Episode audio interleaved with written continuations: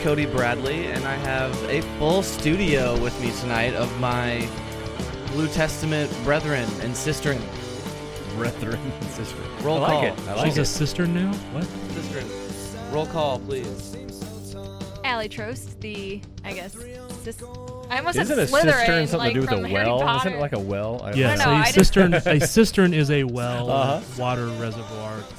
Thing. a Yeah, well of okay. knowledge and Well, insight right, on that's sporting Kansas right. City. That's It's why we're all right. here. And you're drinking deep. water. and I'm drinking a cup of water. It was a phenomenal transition. That was a good save. Deep and wet. Uh, Robert Russard's here as well. And Thad Bell. cool. Nice, nice intros there, gentlemen. Okay, so we're all very mediocre about that uh, draw.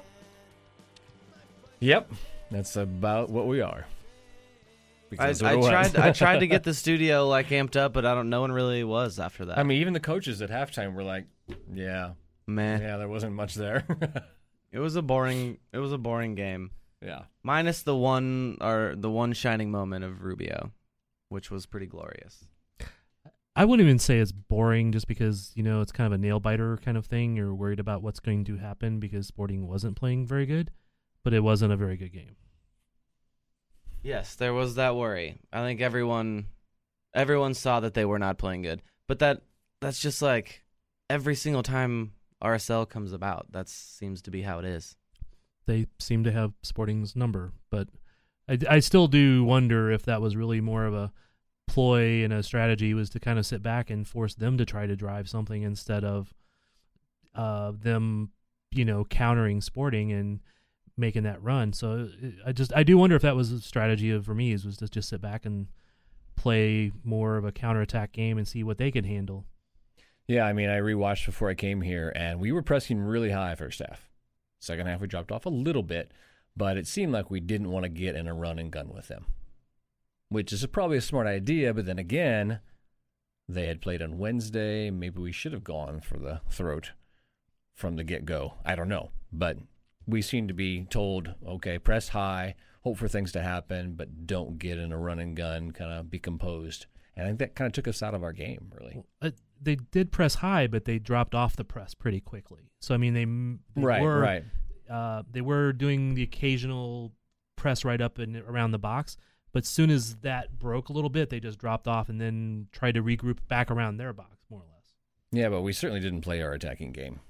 Uh, I, I assume that was intentional. Yeah. Let's not open ourselves up. I agree, but the chances were there, especially in the first half and like very early on. I thought they should have had the lead. Um, it would have been a carbon copy of the last time I was at the Vancouver game. Shelton muscled somebody out of the way and then just pushed it o- over for an easy curler for Salloi. Except he didn't take the curler. He like took another touch and then I don't even think got a shot off on it. And then Shelton, who just doesn't have that lethal bite as he's taking a shot. Yeah, Salloi just Forced wasn't, save, but just wasn't on, was he? No, he was not. Yeah, he was just But flat. and I think at Touch. least everyone everyone on uh, Twitter seemed to realize that, except for Vermes, who who was stayed with him a little longer than I think many were hoping for. Yeah, Yeah. I would have I would have brought him out around the sixty point myself. Would have been nice after we scored to put Gerso in and, and maybe go for a little more attacking option. Yeah. Numero dos. Yeah, there was definitely uh, missing that missing element that Shelton, Salloi, and Russell usually bring, but I think Salloi being, I don't know, it's I think it's so interesting, like talking to the team, hearing the team talk about upcoming games like this at practice, and then seeing that kind of performance, like you know, talking like so much energy, like they're trying to win it for the first time since 2013, and I don't know, it just seemed very like there wasn't a lot of energy. You didn't get that energy. I. Well, that's what I'm wondering. I mean, it, it can be a psychological thing. Okay, guys, you know, but here's our here's our strategy. Here's what we're going to do. Mhm. We're going to sit back. We're going to let them have the ball. We're you know, and that can take it kind of mentally out of a player and, and dull his aggressiveness. Yeah. Yeah, Well, not and in some the- ways. It, it, that's very true and very possible. And the flip side of it is, it is in the back of their mind that they have had four straight exits in the first game Right. that they played in the Yeah. playoffs, and here they are on the road against a team that's had their number for the last four years, essentially, uh, except for the one-off type games. And maybe that's in their head too, is that hey, we're going to play a little extra cautiously, and Yeah. we're not going to try to expose ourselves too much. And Right. for the most part, they did limit Salt Lake's chances, except for one pretty spectacular actual give and Yeah. go, and that was I mean that was a great goal, quite honestly. Yeah, that was beautiful. I don't. There, I don't know how you stop that. And for a Um, boring game, both goals were like Yeah. awesome. so at least there was that. Yeah, both kind of were just individual moments that were like, "Whoa, where did that come from?" And see, that's where I I, I, I mean I, I, a lot of people will say it was a boring game, but I'm going to kind of argue that point. I don't think it was boring because it was nerve, you know, like Mhm. nervous and stuff. I think it was just that both teams take were taking each other out of their game. Yeah. Uh, it, RSL has been good at taking SKC out of their game in the last few years. I think this time it was them taking the uh, Salt Lake out of their game, and both of them were just. It was like two brawlers just going at it, and you know neither one finding the true advantage, except both both landed a good punch, and now it's going to be the second round, except it's going to be at our home. hmm They were definitely taken out of their game, but that Salloi and Shelton moment was not the only one in the first half. Roger missed a glorious opportunity, a header like inside the six yard box, I think, that he couldn't even get on frame or force a save. Well, of all people for those chances to fall to, we know Shelton's not the best finisher, and Roger, despite his bomb of last week, is not known for uh, being well with his head. So, How many sporting players are though in those situations in the box? Like how many? Yeah. How many score? Like other than Ike, what are what are some other cool headball goals that we've seen this season that are notable? This season, yeah. Felipe in Chicago had that one. Yeah. Yeah. Yeah, that's about it. Yeah, I was gonna say what that was like second or third game of the season. Yeah. Statman needed to pull up the stats. Who had the headers? Yeah, and it's they they don't really have that presence that make me feel strong about they're going to get a header in the box. if if Sporting did have that presence, I mean, think how many free kicks they draw, how many corners they're like. I'd like. What are their stats compared to other teams for how many corner kicks that they draw? Because I feel like they're pretty high up there, and I feel like there's Mm. never. I mean, no one gets excited when they line up for a corner kick. Yeah. because it's just like, all right, now it's just it's basically just like a restart from. Except for last time we played Real Salt Lake at home, that's how we scored. Opara's, of course, it was Opara, Right. like you said. Of course, but yeah, But it's hard because he's he's the target then in Yeah, this situation. right. Every team knows who to who to man. yeah. I'd love to have another one in the box who's And- a little more adept. And he's wearing a protective head thing now, so Mhm. So he may not be going up for uh for Yeah. any anytime soon. and 'cause I have to imagine that makes it harder to be accurate with a header anyway. So. yeah, I would imagine. We'll we'll test it out here. The Blue Testament crew will be going out in our headgear and Doesn't Right. cover the forehead, so maybe that or is it just kind of near the top of the forehead right here, isn't it? I assume that there's plenty of sound science that goes Yeah, goes behind it. yeah. I bet it's that little band is like three hundred dollars or something ridiculous. Well, I'm sure it is. probably more than that, honestly. All right, start googling. Okay, so 60th minute, Vermes makes a change earlier than he normally does. That's something I think a lot of people have asked from Peter Vermes is giving Rubio more than 10 minutes on the field at the end of the game. And that worked brilliantly. What was it like 39 seconds after he came on or something like that? Thank you, Felipe Gutierrez. Yes, yeah. Yeah, Rimando is always doing those antics, man. He thinks he's so cool with with the ball at his feet, and I'm just every game I watch him play, I'm always waiting for that one little moment, and it was just a slight deflection, and that was enough to Mhm. enough to do it. I mean, it was a beautiful finish. I mean, where else could he have put that to score? No- Yeah. nowhere else. It was Yeah. like, and it was like he put it right where he knew it was. It was very, like he knew what he was doing. He knew he had to put it there, and he and he did. I liked it. It was a Oh. satisfying goal. there was a moment later, late in the game, where Rimando screwed up in the box almost. he was way back deep in the corner. I don't know who was pressuring him, Rubio or whoever, but he almost screwed up again. So Yeah, it feels like he almost does it a lot. And I was there were times I was like yelling at Shelton to like get on him a little more. yeah, But he was doing Shelton was doing the work the majority of that game. He was.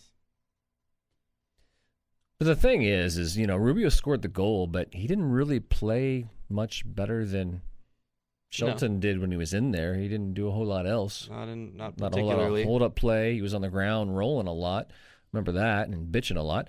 But um, you know he didn't play a whole lot. And got a better than- yellow. yeah, he didn't play a whole lot better than Shelton did. So It, it did um there was the one time he was taken down in the box. Was that a legit call for a PK? Do you think? I didn't think so myself. I, I know what you're talking about. Yeah, that's also when Rimando got cleaned out by the same guy who Rubio claimed he got cleaned out by Oh. Justen Glad. Oh yeah. Yeah, I oh, wonder, I don't know. That one that's tough. No, I was just gonna say I, I wonder with Rubio and with Vermes and how he chooses to allocate his time. Rubio does get more emotional than most players on the field. Like he gets shaken very mentally very easily. Like to think that he would go on score that goal and then still like I, I almost feel like Peter wouldn't have like maybe that's why he gets those few minutes at the end. It's like go on, make an impact, and then gotcha. you don't have enough time to get too fired up and like you know start diving, start you know drawing fouls, getting yellows, putting yourself in bad situations. Like that's not in the playoffs. That's not what you want mentally. Yeah, you want someone who can go out there and score a goal, yeah. but you don't want someone who's going to be jeopardizing the team in other ways. well, maybe the other aspect was okay. We need some fire, so let's put Rubio out there too. Fire can only get so hot. We Right, don't want to, exactly. Before you get burned. or you get burned.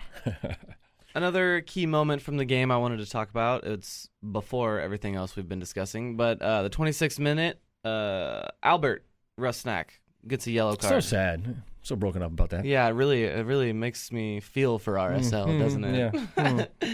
Um, I mean, I guess I see his argument. Like uh, he was saying, it was his first foul. I can see that, but also his boot was up really high and he was really late. And you're RSL, so suck it. You probably deserve two or three other yellows. Boom. Drop the mic. So yeah, I think that'll be uh, that like will uh, have an impact on this next game. I think. Well, it does at least reduce their scoring ability. I mean, they still Yeah. have Kreilach guy. Um, he's he was like the leading scorer, I think, goals and assists, and then Rusnak was what the um, he had the second most goals and like third most assists or something. But without Rusnak, they have still have Corey Baird, Kreilach. Uh, I forget who. Savarino. Yeah, and, uh, Savarino, who was you know stymied this last game. Yeah, yeah, We'll definitely. Get to that a little bit later. oh yeah, they're still dangerous. No doubt, about, no doubt about that. They also still have, of course, um, everybody's favorite uh, Joao Plata. So Did he play the other day? The pesky Joao Plata. yeah, he did. Yeah, didn't he start? Yeah, he did. I don't I think, I think score Thad was front of me. making a joke and none of us. thought. because he's like so small, you couldn't see him. I really don't even remember him doing anything. Oh, That's more. It's not the size. It was the lack of noticing him. I was I was just pointing him out, telling everyone like how small that guy is. Um. All right. Another point from the game we have to talk about is Yohan. Thad, say your title for him. The best player in MLS. Yeah, because he can do it all. Apparently, man, that was big. Like I, I get all the hate on him all year, but that was uh that was very huge for this team. That performance was. Uh, I was impressed. I mean, his play of uh, you know balls out of the back into the attack, his reading of the games, his aggressiveness though late near the box got a little sketchy. It's like, oh, don't do anything stupid. But uh, It- it- yeah, it was- he was excellent. he rode that line of not getting Yeah. a card, but Yeah. uh, yeah, I, I think he maybe made two mistakes the whole game that Mhm. I picked out. Uh, one, one pass I think was Right, right. pretty, uh, pretty mediocre, bad, uh, and then that near foul in the box. So I mean, other than that, I think he, I, I can't fault him for anything he did other than that. You could say on the goal that they scored, the ball was a cross-field pass. I mean, he's not supposed to be marking that guy right that moment, but it was his man who first received it. But you, that's nitpicking. Yeah. Well, it, it's not nitpicky; it's wrong. Uh, um, you're right. He wasn't necessarily supposed to be uh, marking that guy at that moment. And Yeah. when the ball was over there, he Yeah. contained him. He Oh. did not let him make a pass in. It w- it went back out and to somebody else. Who, right, right. Um, Yeah, he did was a then- good so, recovery. yeah, he did exactly what he needed to do. He contained the danger. Yep. It was the guys in the middle who didn't contain the danger. Ike, Ilie. Well, more of a great play, I think, but I, yeah, I, I don't know still, who could have stopped that. Well, I- I- the only thing I could say is Ike stepped out too when Mhm. the ball went out to um, Rusnak, yeah, and when he played it into Kreilach, Rusnak Right. ran by him and it was Yeah. gone. I'd agree though. I thought he read the game really well. I just watching him get in position and step in certain situations. There was one play. It was something very simple, but it was just challenging something, challenging. I forget who he was even challenging, but challenging a player, forcing the ball out of bounds. But like the way that he went about it was like the perfect amount of aggressive. hmm He was in the right place at the right time, and it was just like one example of, I thought, a very consistent and strong performance in a position where, yes, he's comfortable playing there, but playing along a back line he doesn't usually play with, and in the playoffs of all games. So and the whole back line was solid. I thought so. Yeah. Uh, there were moments Krause had like right on the sideline on the on the left there, but like all the way up at the midfield that he was like making very good tackles and plays right there that were starting things immediately there. That Mhm. might have been Right. risky or you know something Vermes wouldn't like because he was jumping in, in in such a dangerous spot, but uh, you know it was working. I I loved it. But th- quite honestly, that's stuff that when Zusi's at his best, he's doing on the Yeah, other that's side. true. So uh, it was kind of a match set for you know their their skill sets, what they were doing, and I actually Yohan looked better at it in that particular game for that that moment, and going against Savarino a lot was you know he's not an easy guy to defend. So yeah, Yo, I thought that going off of that that point, he did a good job of tackling, and then like the tackle would be moving the ball forward for Yeah. Sporting instead of like lingering. You know when there's like a tackle and it just like it scrambles in like the same area for like way too long. I feel like with Sinovic sometimes like he'll make the tackle, but the ball doesn't like get get to the next person or the next player or like up the field. Like the next play doesn't happen as quickly as it was happening. Yeah, Krause's so frantic sometimes where it's like he doesn't he's not going to waste any time at all. Like if he has a ball at his feet, he's like pushing forward in in one way or another. and the and one of the faults at the beginning when he you know when people were first criticizing was that he was slow in thought and slow in movement, and now he is fast in thought and fast in movement, and damn, he's good. Dumbass Hey, Doyle the best dude. player in MLS is But on hey- Sporting Kansas City. hands uh, you know a lot of credit to uh, uh, Vermes and Bliss and whoever else is scouting these people that they're pulling in guys who can play winger on both sides and attacking mid and center mid and center forward and uh, left back. Well, and I know we talked about this before, but with Medranda out and Lobato out, those were the other two players who were the more versatile ones on the team. Um, you know, in those situations where Sinovic isn't available for this game, probably would have been a Lobato or would have, you know, but to be able to have Yohan step up and go in that position, whereas Lindsay, although he traveled, I don't know if that's that would have been the best, you know, starting player, or that Yeah. Peter would have wanted to even go with him there. But Now, I'll, I mean, I know we discussed this last week, but I really would not have had a major issue with Lindsay starting that game because he is a natural outside back. Mm-hmm. He played five games or whatever it was earlier this year there. He hasn't had any games recently though, so he's except for the U20 game. right, So I still would not have had a big issue with him starting there, but I do kind of understand the you you know you're throwing a youth out there in a big game. Could Mhm. you run the risk of damaging his confidence mental and psyche, psyche? And, yeah, yeah. So I, I you know where Krause, who maybe was uh, not necessarily in a great place at the beginning of the season mentally, I think is in a really strong, confident place now. So one game, you know, getting torched maybe by somebody would not have destroyed him. right, and also under in the context of like he doesn't typically play in that position for the team. Yeah.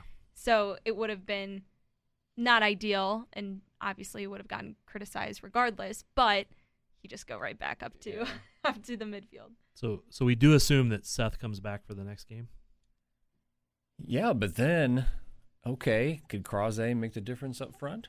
I mean, could he be the man to be that wild card Or- that can change the or game? just or yeah, maybe, but Yeah. make the same make the sub at left back in the 60th minute if we need if we need people getting flying forward. There you go. Yeah, he's destroyed Zlatan. He's destroyed Savarino. Well, the question now is not when he'll be on the field, but where he will go. I mean, we've Yeah. seen him at forward, exactly. we've seen him at Yeah, midfield. exactly. Yeah. Hell, Amelia goes down. he mentioned that when I interviewed him last week, actually. So we'll see. We- we'll see. Yeah, that'll be his answer. We'll also find out that before he started playing left back, he actually started in goal. Never Yeah, know. when when he was six, When he he was a was goalie, six, not and, seven. and he remembers that. Yeah, I'm. no, I, again, he's he's like you said, he's it's not a matter of like if he's going to be on the field; it's where and when. I Mhm. think is really only the question is. yeah. Um, does he start? Does he show up as a coming off the bench Mhm. to make a difference? But that's the thing about him. It's not like a Gerso or a Rubio where you sub him in for that like burst. Like I don't, not to say he doesn't have that, but it's like he plays. I think the same whether he starts or whether he's subbed in. I mean, But he does kind of have a flair or like his style of play could, you know, light a game on fire that that needs like a bit of a spark. So yeah, Yeah. no, I that's not what I'm saying. But I'm just saying that like he's less known for being like, hey Gerso, just run out there and annoy everyone up top for the next like 20 minutes and yeah. yep I mean, I, I don't have it right in front of me. I think he's like 175, 5'10, maybe, Croizet. But to me, he has that low center of gravity, that power more mm-hmm. than anybody on this team. And he does have that burst ability. I know you weren't Yeah. saying he didn't, but he does have that ability to be a powerful, Mhm. hard to knock off the ball, quick, you know, strike player. right. Yeah, and Yeah. that's, that's a, again when a lot of people were criticizing him early in the year, and then you know some idiots up at MLS still do, but um, his teammates were talking about how hard he was to get off the ball and how Yeah. hard it was to dislodge him, and he is got that strength. And Yeah. he's been so consistent too. I think I mean, I know early in the season that was the problem was not even consistency, but what did he even bring to the table was the question for a lot of people. But now it's, you know, he comes out and he is just as strong in like the opening minutes as he is when he's subbed in or at the end of the game. I just think he's been playing really solid for the last however many months now. You know time is. You see somebody say, "Oh, it's been six months," and it's really been like two years. He's been playing solidly since when? Can we say? When when yeah, when did the tides turn? When was the we talking? Was it July? Was it August? Was it You know, somewhere around that time? Wasn't well, it? it's hard because Sporting went on that like wild hot streak for so Yeah. long, so there were so many other great things to look at. That was like yeah, the Shelton Salloi and Russell conversation. Russell was on fire. This was right after Felipe had been hurt. So I'd say it was sometime after Felipe going out, yeah, and then sure. a couple. I'd say over the summer. Sometime. Yeah, it, it was definitely after Felipe got hurt. yeah, um, for sure. But um, you know, even though I've been pretty much a big supporter of him all along, at first it was I saw the potential that he had. Not that he Mhm. was doing it all the time, but I saw what he could do. Well, his and just- highlight reel showed you that too. Yeah. and just wasn't quite. He just wasn't right in the the moment yet, and he just it, just like every game he put a little bit more of it together, a little bit more of it together. And I don't know if there's like one spot you can go, okay, he just turned on good. He right, was just right. Better and better and better. But I and meant better. Very, Consistently. very gradual. Yeah, consistently. But I think And- another big part of that too is not just feeling comfortable on the field, but feeling comfortable with the teammates around him. Oh, and yeah. that's something that I know has been a big thing, you know, for the players is the chemistry that this team has. And I talked to Shelton about that when I talked to him at training, you know, in his first year with the team. What's that? How did that chemistry build? How did it become so strong where it's not only noticeable on the field, but off the field when you're talking to them in the locker room after games, at training, seeing them the way that they're you know on, on social media the way that the team you know posts like little fun videos and pictures and and i think that is another thing for Croizet that you know when the team really started to gel and he maybe started to find his own here in a new city new place also kind of getting that comfort level up with the teammates i think translates a lot on the field Oh, yeah. tell. and uh, I know he needs that confidence for himself, and he needs to feel that everybody else has confidence in him. I think, Mhm.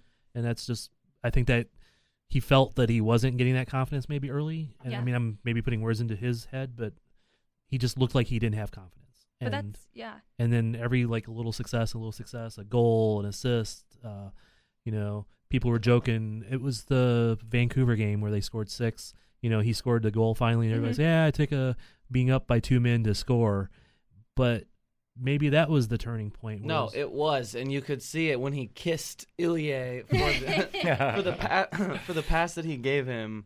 It was just like, oh, such a relief. Like, Mhm. oh, was, uh, that was a great moment Yeah. of, of the season.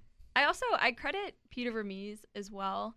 I love that he doesn't he never ever to any extent to any media throws his players under the bus like in whether it's with Shelton, whether it's with well, once he does, they're gone. right. well, we know The that exactly. Emiliano So if they are under the bus, it means that they're packing their bags and they will be on a, on the next flight out of MCI the They are following literally day. under the bus. Literally under the bus. They're gone. being drugged But- behind the bus. yeah.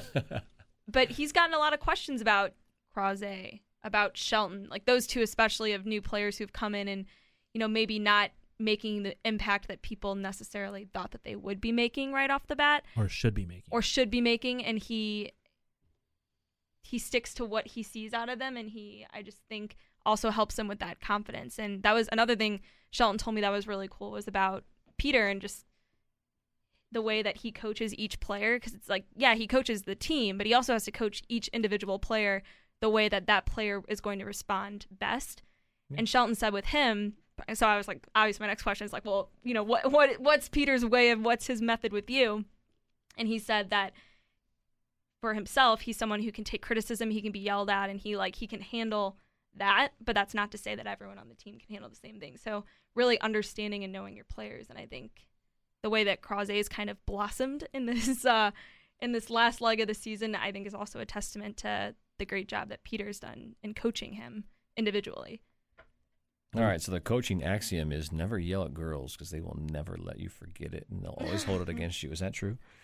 I mean i can't i mean i'm having to put myself back in I've come in across my- a few girls who could take it, but mostly that's true. I think.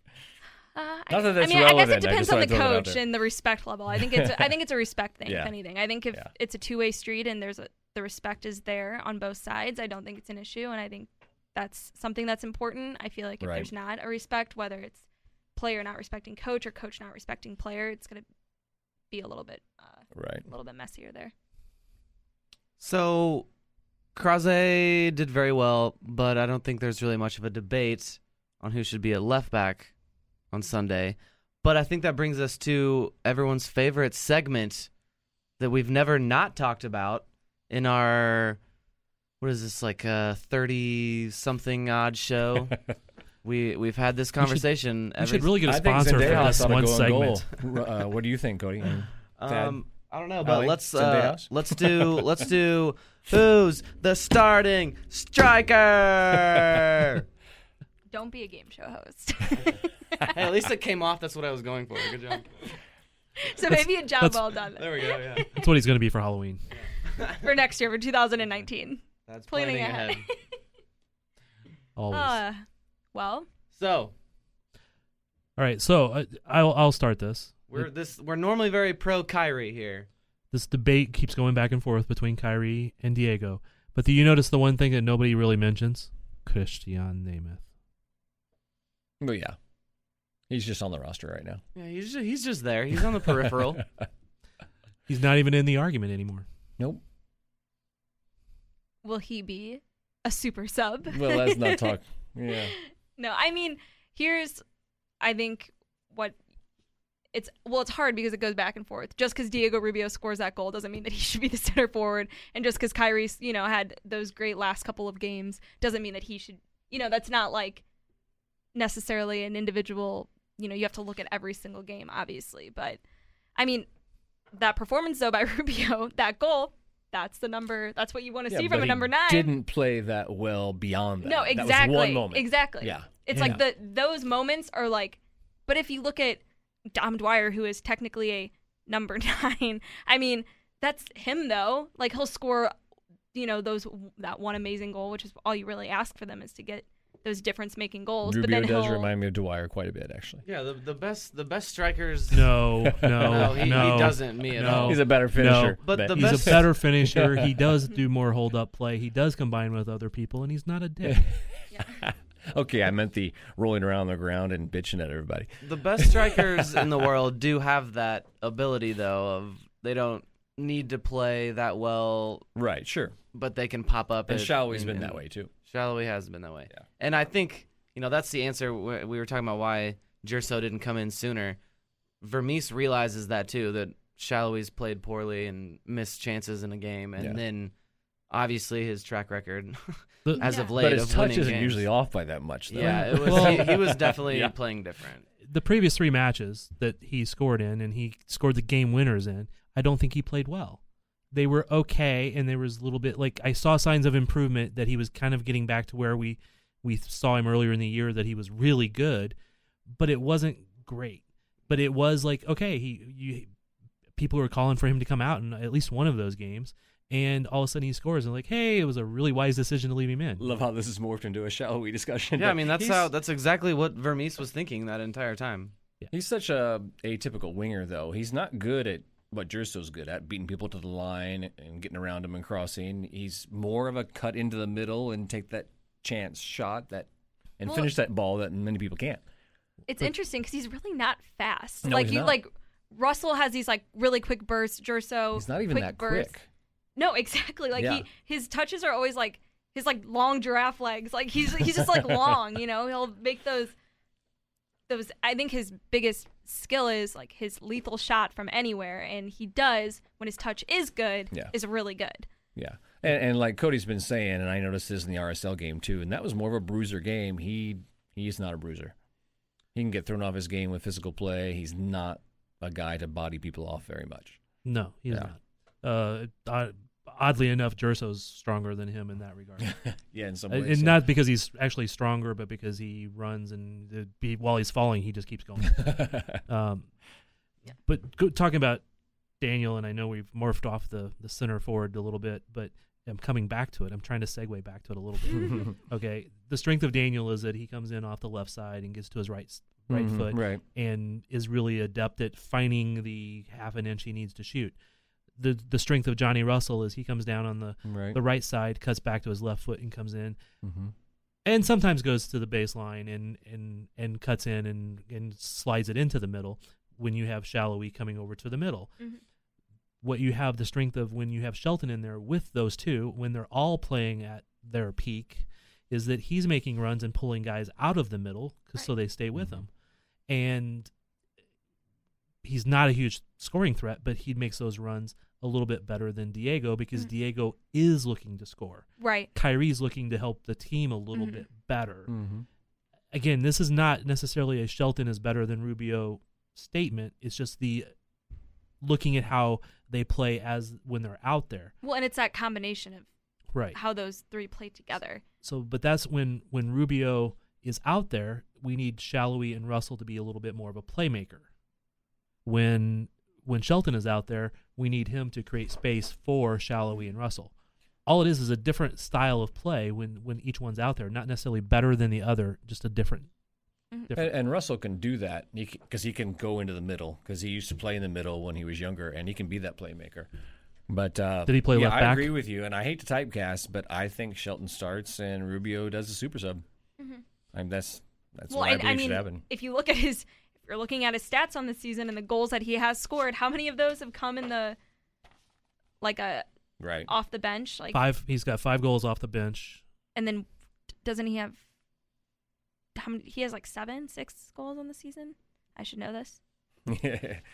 I will look it up real quick. I believe he ended the season with. Hmm, I'm not seeing it here. But regardless of that, he is scored more off the bench than he has starting. Yes. But he's not started He as eight much. on the season. he's not started as much and when he has it's it, it- doing the whole statistics thing it's really hard to like say there's enough data points there to say he's better as a sub than a starter and stuff like that but the he has been a very effective coming in and being a complete change of pace being a different player than what was out there you could say that a lot about a lot of other players too that they're better when they come in off the off the bench and some players can't be better when they come off the bench because they need to get in a long type of rhythm that's why Salloi's better as a starter than coming off the bench. So really, we're saying it's up to Vermes to make the subs at the right time again. and it was a damn timely one. But he does do a good job. And I hate that I keep going back to things that Khiry's been saying, but we had like a really good interview a couple weeks ago. And we talked about that though, with like how many weapons that the team has offensively. And he brought up the subbing aspect and that factor and saying that Peter, in terms of having, you know, helping the team adapt to the game at hand via subbing or switching up, you know, players and players that are playing together. The one that he was noting that he kind of laughed. He was like, you know, Peter and them usually do a really good job, but that's you know, it's it's hard because there's so many good players and it's just hard to know the right time that someone's going to be on or that the, the right time someone's going to go in and make a difference. All right, so Cody, I- I want to I want to propose a game show for you here for the next moment. Name that depth chart. Who is our best left, middle, right guys right now? Who's our best what? Left winger, center forward, right wing. Well, I was going to answer the game show that we're on right now and answer Yes. the question that I had already asked. Oh, of- you should of do who that. You should the- talk. You you've been quiet. of of who the starting striker is. And I would honestly going into that game, Vermes did it exactly how I would have liked to have seen it in my head. I want to see Khiry start and then in the somewhere in the 60 to 70th, I would like Rubio to come in. And that's exactly what happened. regardless of the score. Well, no, well, no, not Yeah. yeah. yeah. I mean, there's definitely situation, you know, tie game or behind. Mm-hmm. Oh yeah. Ahead, yeah, ahead. You keep Shelton in. I think the team is going to be better defensively because he's a more he's a better first defender than I think Rubio would be. But yeah, that's going forward. That's that seems like a, a damn good combination of let them get used to trying to battle Khiry and his physicality the whole time, and then have a completely different player come in with a different skill set and switch things up. And that's and that's the beauty of the this depth right now is that each one of those positions. That's kind of why I was going with the where I was going with the whole depth thing is um, at center forward. If you start Shelton and bring in Rubio, it's a completely different player. It changes things up. You start Rubio, you bring in Shelton, it's a completely different player. It changes things up. At left, I'm going to answer my own question. You start with Salloi and you bring in Gerso, complete different player. You change things up. On the right, you have Russell and who is his guy to come in? Croizet. Croizet, a different player, and will come in and change things up. Or Nemo. See, look, there we go. We said his name. Or Oh, name just At- looking at- at the last time we played at which RSL position, at though? Home. on the right for you know to come in on the right. Yeah. when he did play wing, he was on the left. Yeah, I mean he's good on either side, or as good. Well, as good as he can be on either side. Last time we played RSL at home, just by the way, was when Shelton was out. Gerso started. Nemeth was the center forward, and Russell on the right. So interesting there. so RSL hasn't, at home at least, seen you know our full roster at our home. So is everyone here in agree uh, in agreement that Khiry is the number one still? Yeah. See, Shaking your head does not go do good on radio. She it was a very sincere look in the eyes though. She was like, "Yeah, Yes. Cody." She just said it I was waiting eyes. for someone to to, re- to reaffirm it for me. But yes, since you all cannot see me, I will I will speak. It was to a it was a very very warm and confident, almost loving shaking of I- her head. Yes. felt like they could feel it. there'd be a nodding of the head. Yes, You can feel it through your ears, people. Um, and Okay, well, that doesn't make good radio, but yeah, that's the way it should be, people. if it was TV, it would have been effective. But no, I um, mean uh, the fact that we all agree it doesn't make good radio. it- I, I didn't quite Oh, agree. okay, okay. I still think it's a little bit situational. I think Shelton has the edge of starting and Rubio coming off the bench because of the change of pace. But if it's a if it's a different team, if it's not a a muck it up, cynical asshole team like Salt Lake, it might be Rubio starting and Shelton coming in to uh, protect the lead later. Okay. Any other sort of a preview for this weekend that we need to talk about? This game specifically coming up. Well, let's see. We've reviewed Salt Lake before. They're cynical. They foul. they muck it up. Yeah, that first goal is going to be huge. I mean, right? First goal is going to be massive. They score it. It's like, uh oh, there's the away goal. They've got control of the match. We have to open up and open Well, ourselves to counters. If hopefully- we score it, you know, obviously that is a heck of a lot better for us and puts us on the front foot. So I that first goal is going to be massive. I assume they're gonna already be pretty open to start this game. Not they're Vermes isn't really ever afraid to uh, play attacking at home. Oh, okay, when you said they, I wasn't sure which you're Oh, referring to. yeah, us. no, okay. It could be. It could Yeah, be. no, well, I mean, that's the thing. Do we really go for that first goal, the first five, ten minutes, and try to get it and get that advantage? Is that what he says to them going out on the field? Well, I was just saying if I think if RSL scores, I don't think Sporting are gonna have to really change too much of the way they're playing. I think Not they're immediately, but yeah. yeah. For Salt Lake, they have to score. The, this, if the result is 0 Oh, yeah. 0, Oh, yeah. Sporting's happy. Oh yeah. I mean, yeah, it's a little bit of a boring game for the fans, but it's they're happy as far as moving on. Um, so Salt Lake has to do something. They have to push forward at some point. Now, maybe they don't change their whole be cynical, muck it up kind of guy style, and they just hope to get a counter in the process. But Yeah, that's probably what they'll do. Uh, yeah, tha- that's kind of what they've done all year and been successful at it. Yeah, last game we had 20 shots, uh, six on goal, well, and we tied one-one. they were mediocrely successful at it. They were they backed into the playoffs. They with- were six with- play. yeah, with the Galaxy losing to at it. Houston at LA. Come on. um, so you know their coach wasn't even watching the playoffs. He was drinking beer and barbecuing. that's just Um, my picky. So it, it they were moderately successful. I mean, they were you know 20 goals less than Sporting or however much it was. I'm sure Bob has the info over there. I'm putting him on the spot because he has a bunch of papers in They front of him. He scored him. 55 this season. We scored 67, something like that. sixty-five. 65. Okay. But uh, how many points less though in the standings? Yeah, I don't know what seven. or. Thirteen. 13. Okay, more than I thought. Okay.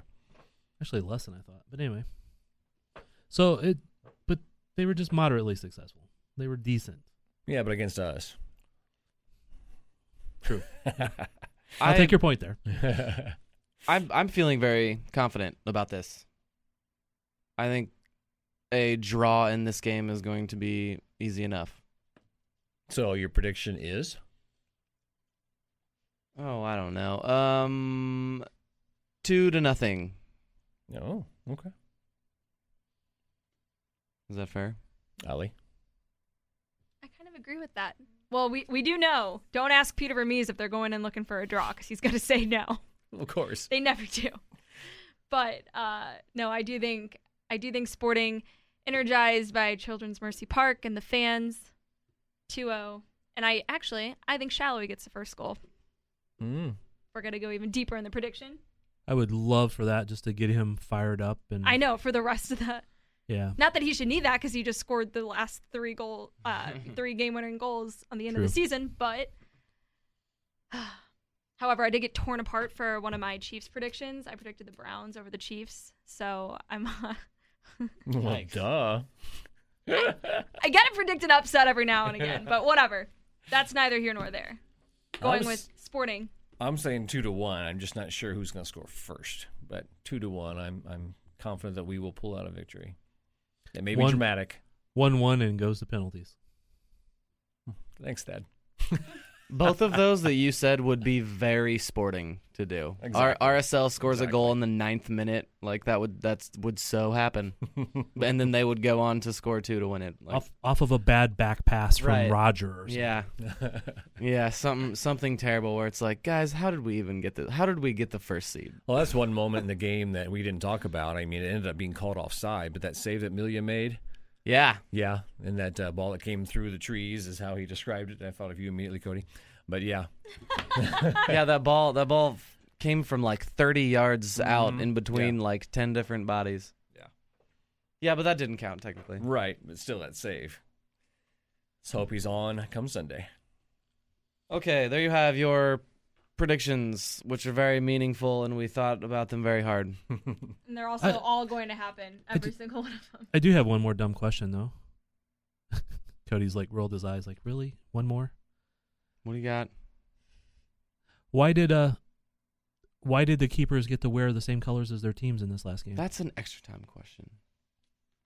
That they did, I didn't even notice. Yeah, Rimando was wearing red and uh Tim was wearing blue. Yep. Slightly different shade of blue, but the red was pretty close. The rule is they have to wear a different color. It's supposed to be. I don't know. It's a So you- conspiracy. You have something planned on where we're going next? Is that right? yeah, Because I don't want to circumvent. but Thad derailed everything. Okay, I don't want to, want derail or circumvent. I mean, it's Okay. not. We're just going to extra time, Oh, but I okay. have things we can talk about. There we go. Okay. See, then I didn't derail it. We're still doing it. Didn't Okay. derail it. Come on, man. But Cody has one he wants to talk about first. So, we were talking a lot about Croizet earlier, and the different spots that he plays, and Thad mentioned this team and Vermes specifically going for versatile players. That's kind of becoming Vermes's mo in the last couple seasons. He's looking for that out of players, and there's something to say there. You know, if you look all around the world, the an issue with MLS, something that is holding back like the overall quality of the league is like the roster limitations. There's just smaller rosters than other places in the world. And I think bringing in all the versatility that he's doing if there's success this season could be a new template for this league and that signing Zlatan gets you seventh place, and that signing three big name players, well, that works for a while, I guess, so that doesn't work. But yes, instead of going for these big name players, versatility and everything like that, if it works this season, could uh, show the rest of the league what's up. Well, wouldn't every team want to take a template out of the coach of the year who coached the number one team in the Western Conference? Isn't that the book that you want to steal? Yeah. Coach of the year. Coach of the year. Would only be just. But I mean, I think that's it should be obvious. I don't. I mean, Zlatan comes over, in my opinion, more for like the hype of it all than the actual what's being brought to the team and for the betterment of the team. Okay, I have to say I argue with that a little bit. Zlatan didn't get them seventh place. Their horrible start got them seventh place. But Well, yeah, I know, But, but you Yeah. bring someone like Zlatan in, Yeah, thinking know, that he's going to like carry the team on his back to a. Like he's gonna have amazing goals, like his 500th, which was awesome. Like that was so cool, and you know, Children's Mercy Park sold out Yeah. when they played. I as it was going to anyway, but you know, people are there because they want to see Zlatan. Sure. no, the bigger point there is that know, I know. you I was sign just giving you trouble. is like is that you sign a player that's that expensive and it will hinder the rest of the team. oh yeah. Mhm. And you know, Zlatan's not going to play anything other than what he plays. And so having all these you know, yeah, 600,000 as Matthew Doyle puts it for Croizet might be bonkers if you're just looking at it as uh, the you know, whatever the number midfielder on the team he is Mm-hmm. but also he was a winger when we needed him. He was there when when um, Gutierrez went down. Right. He's played left back. He's played two of the three midfield spots. He's just he's just been so useful, and I think uh, versatile players is going to become a, a key unless MLS allows larger rosters at some point. I'm not totally sure that we have smaller rosters than EPL does or some of the other leagues, quite honestly. I've looked at this before and I was just trying to look it up while you were talking. Um, like the thing I saw again I'm I'm confessing some ignorance here. Uh, but like the one thing I just saw was EPL had a roster size of 25. We have a roster size of 30. Dead air. Um, I thought you were going still.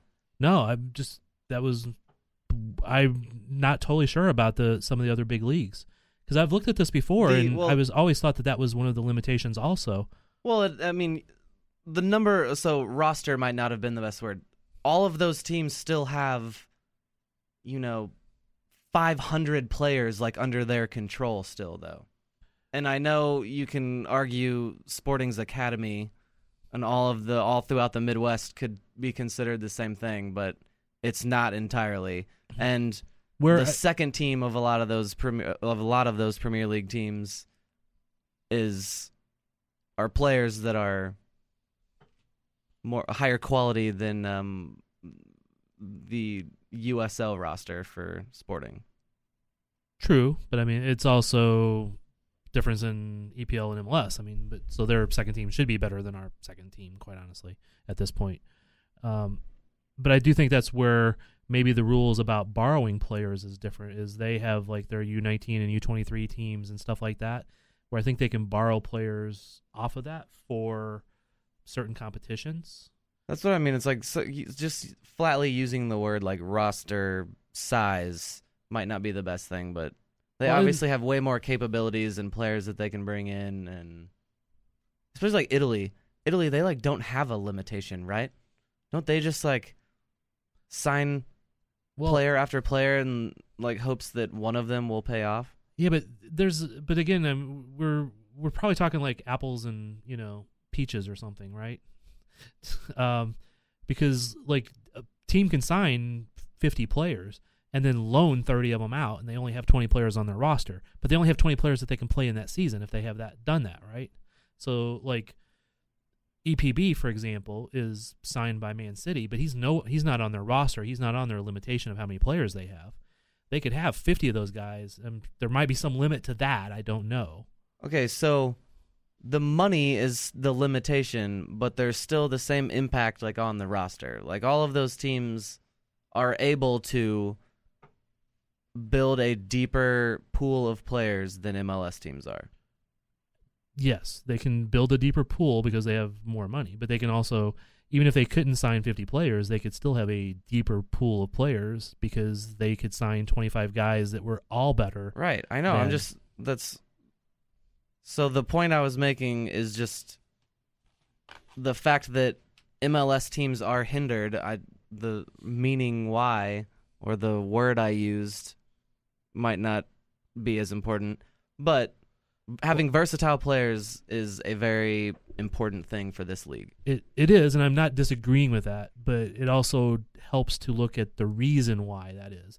It's not the it's number, always money, always. right? It's not the Like, literally number. always money. It's not the number of players they have on the side on the roster. It is the fact that they're spending What is the number? The 600,000 on a number of quality players that MLS teams have to use is way less than the number of quality players. But that's overseas. a that's more that is much more a factor of that they can spend. What's the average salary in the EPL? A million bucks. you Yeah. know? Right, Average salary in MLS is three hundred thousand. right. But so the MLS rosters are still limited based on European rosters, and because of that, versatility is key. Even compared to the Mexican League. Which are how big do we know? Ooh, I shouldn't have asked that. No, I'm talking about the versatility fa- versatility versatility I factor. just said sorry. it wasn't the size But- that mattered. Interesting. The motion also of the ocean. thought too, considering we're playing Real Real Salt Lake, who has the most homegrown minutes in any MLS Mhm. team, I believe. You know, and this is probably a, a discussion for off season, but is next year going to be the year when Kuzain and Busio and Lindsey get? I mean, they got some minutes this year, but I mean significant minutes next year. I think that's hopefully that's what happens. But Well, what holes will open up for any of them? well, we will talk about Roger that, I guess. resigned. Yeah, Felipe will but they're be also there back. to serve as mentors. But Yeah, yeah. I'm not terribly convinced Felipe would be back, but we'll talk about that later. The Felipe will be back. Yeah, we'll talk about that later Okay. I'm not sure I would actually be terribly upset with that. down the road. All right. There you go. Tease that for the off season. Stay tuned. I do have another extra time topic though. I have one more. Okay. You go with yours. All right. It might be the same one. So three of us being St. Louisans. oh, never mind.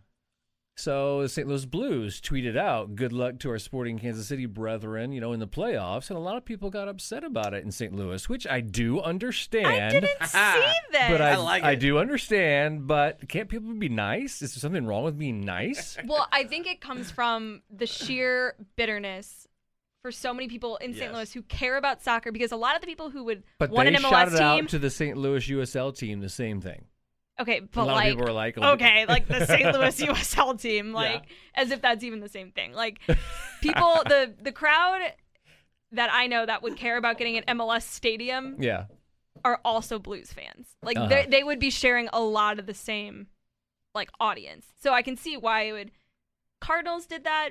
I think people would just be like kind of confused Uh-huh. mostly. Yeah. But I don't think it would have gotten as much. I just think that like Blues fans So is it also wrong or right of the Blues to do that? What, what's your thought? Um, Here's what I think. I think St. Louis doesn't have an MLS team. Mm-hmm. nor do they have an NFL team. I think it's good for a city that is three hours away to support. I'm reading it right now.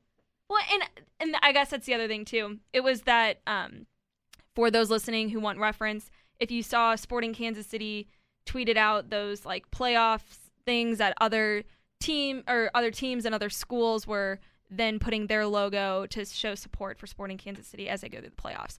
I think a city three hours away that doesn't have an MLS team Mhm. and hasn't, no, like they, there's no competition there. So why would it be bad if they support them?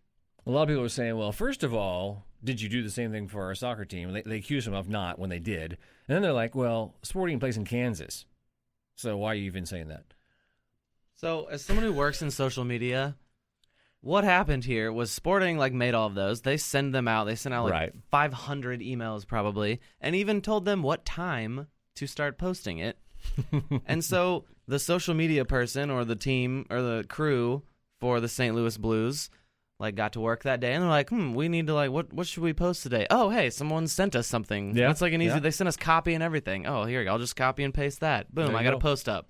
well, and also maybe, maybe this is also a a push.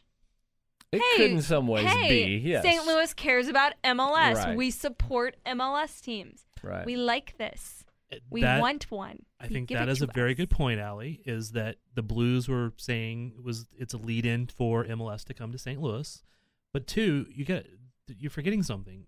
St. Louis Blues did a preseason game here last year. Was it Yeah, against Minnesota Wild. Right. two years ago? Whatever it was. It was last year. and Brad Davis and the Blues got together. Brad Davis went on the ice with them, uh, so it must have been two years ago.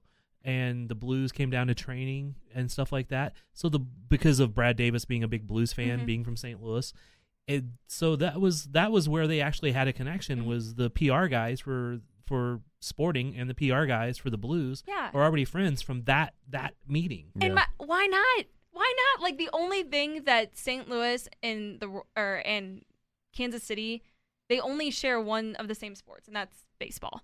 Like other than that, St. Louis has the Blues.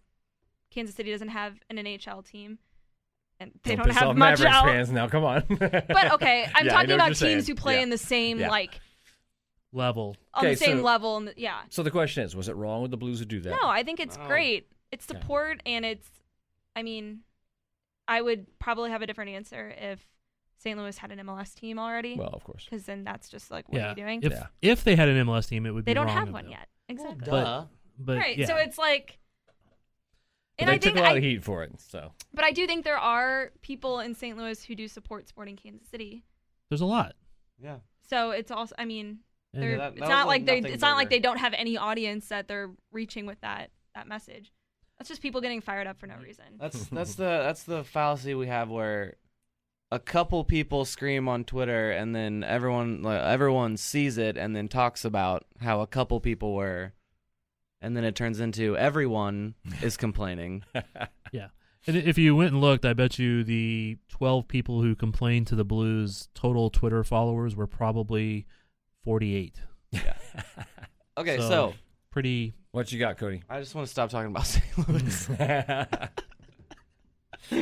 Thank you. Oh. Again, this is not TV, but Thad just threw something at Cody for saying. that. It's a soccer show. I have soccer to talk about. Johnny Russell has been called into the national team once again by his Scottish brethren. And Good for him. sister. Is this like the word of the day? does. Yeah, it's the word of Everyone the is day. brother. He uh, will be available this Sunday, and their last game is on the 20th. And should Sporting Kansas City win, the next game will be on the 25th. So he has five days, I'm cool. which Plenty of seems time. As Yeah, long as he doesn't get hurt, yeah, obviously. would. Yeah. Okay, we just had to mention it. Mm-hmm. Yeah. I thought my crew And is was it gonna Lindsey have back some. with the under 20s now? I have no idea.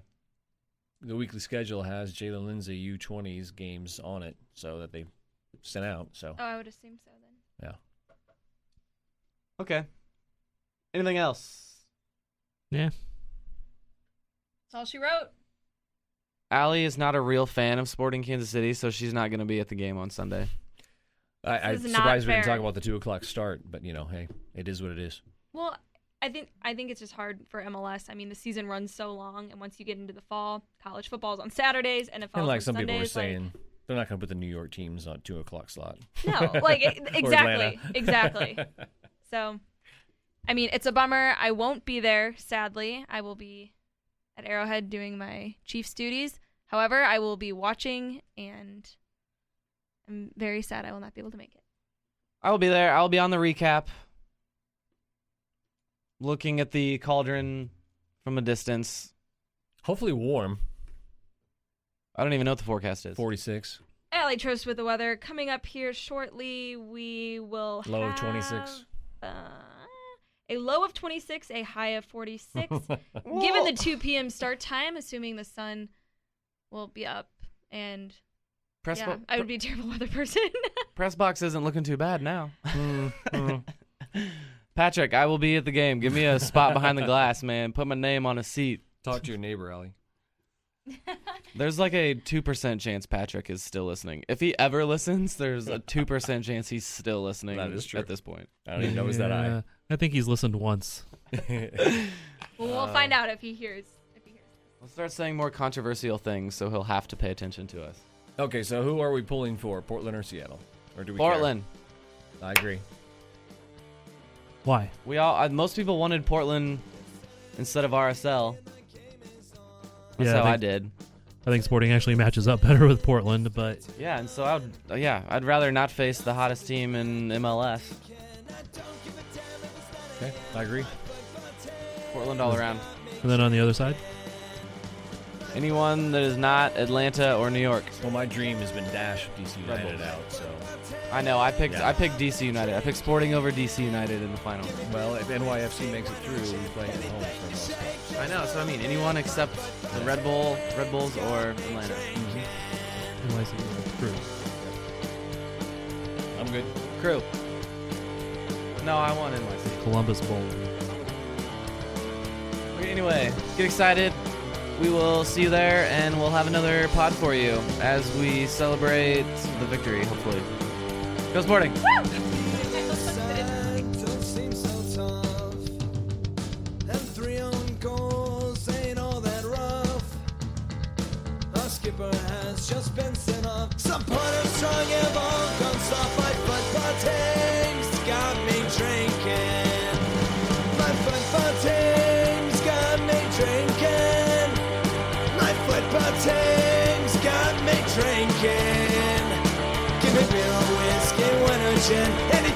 shake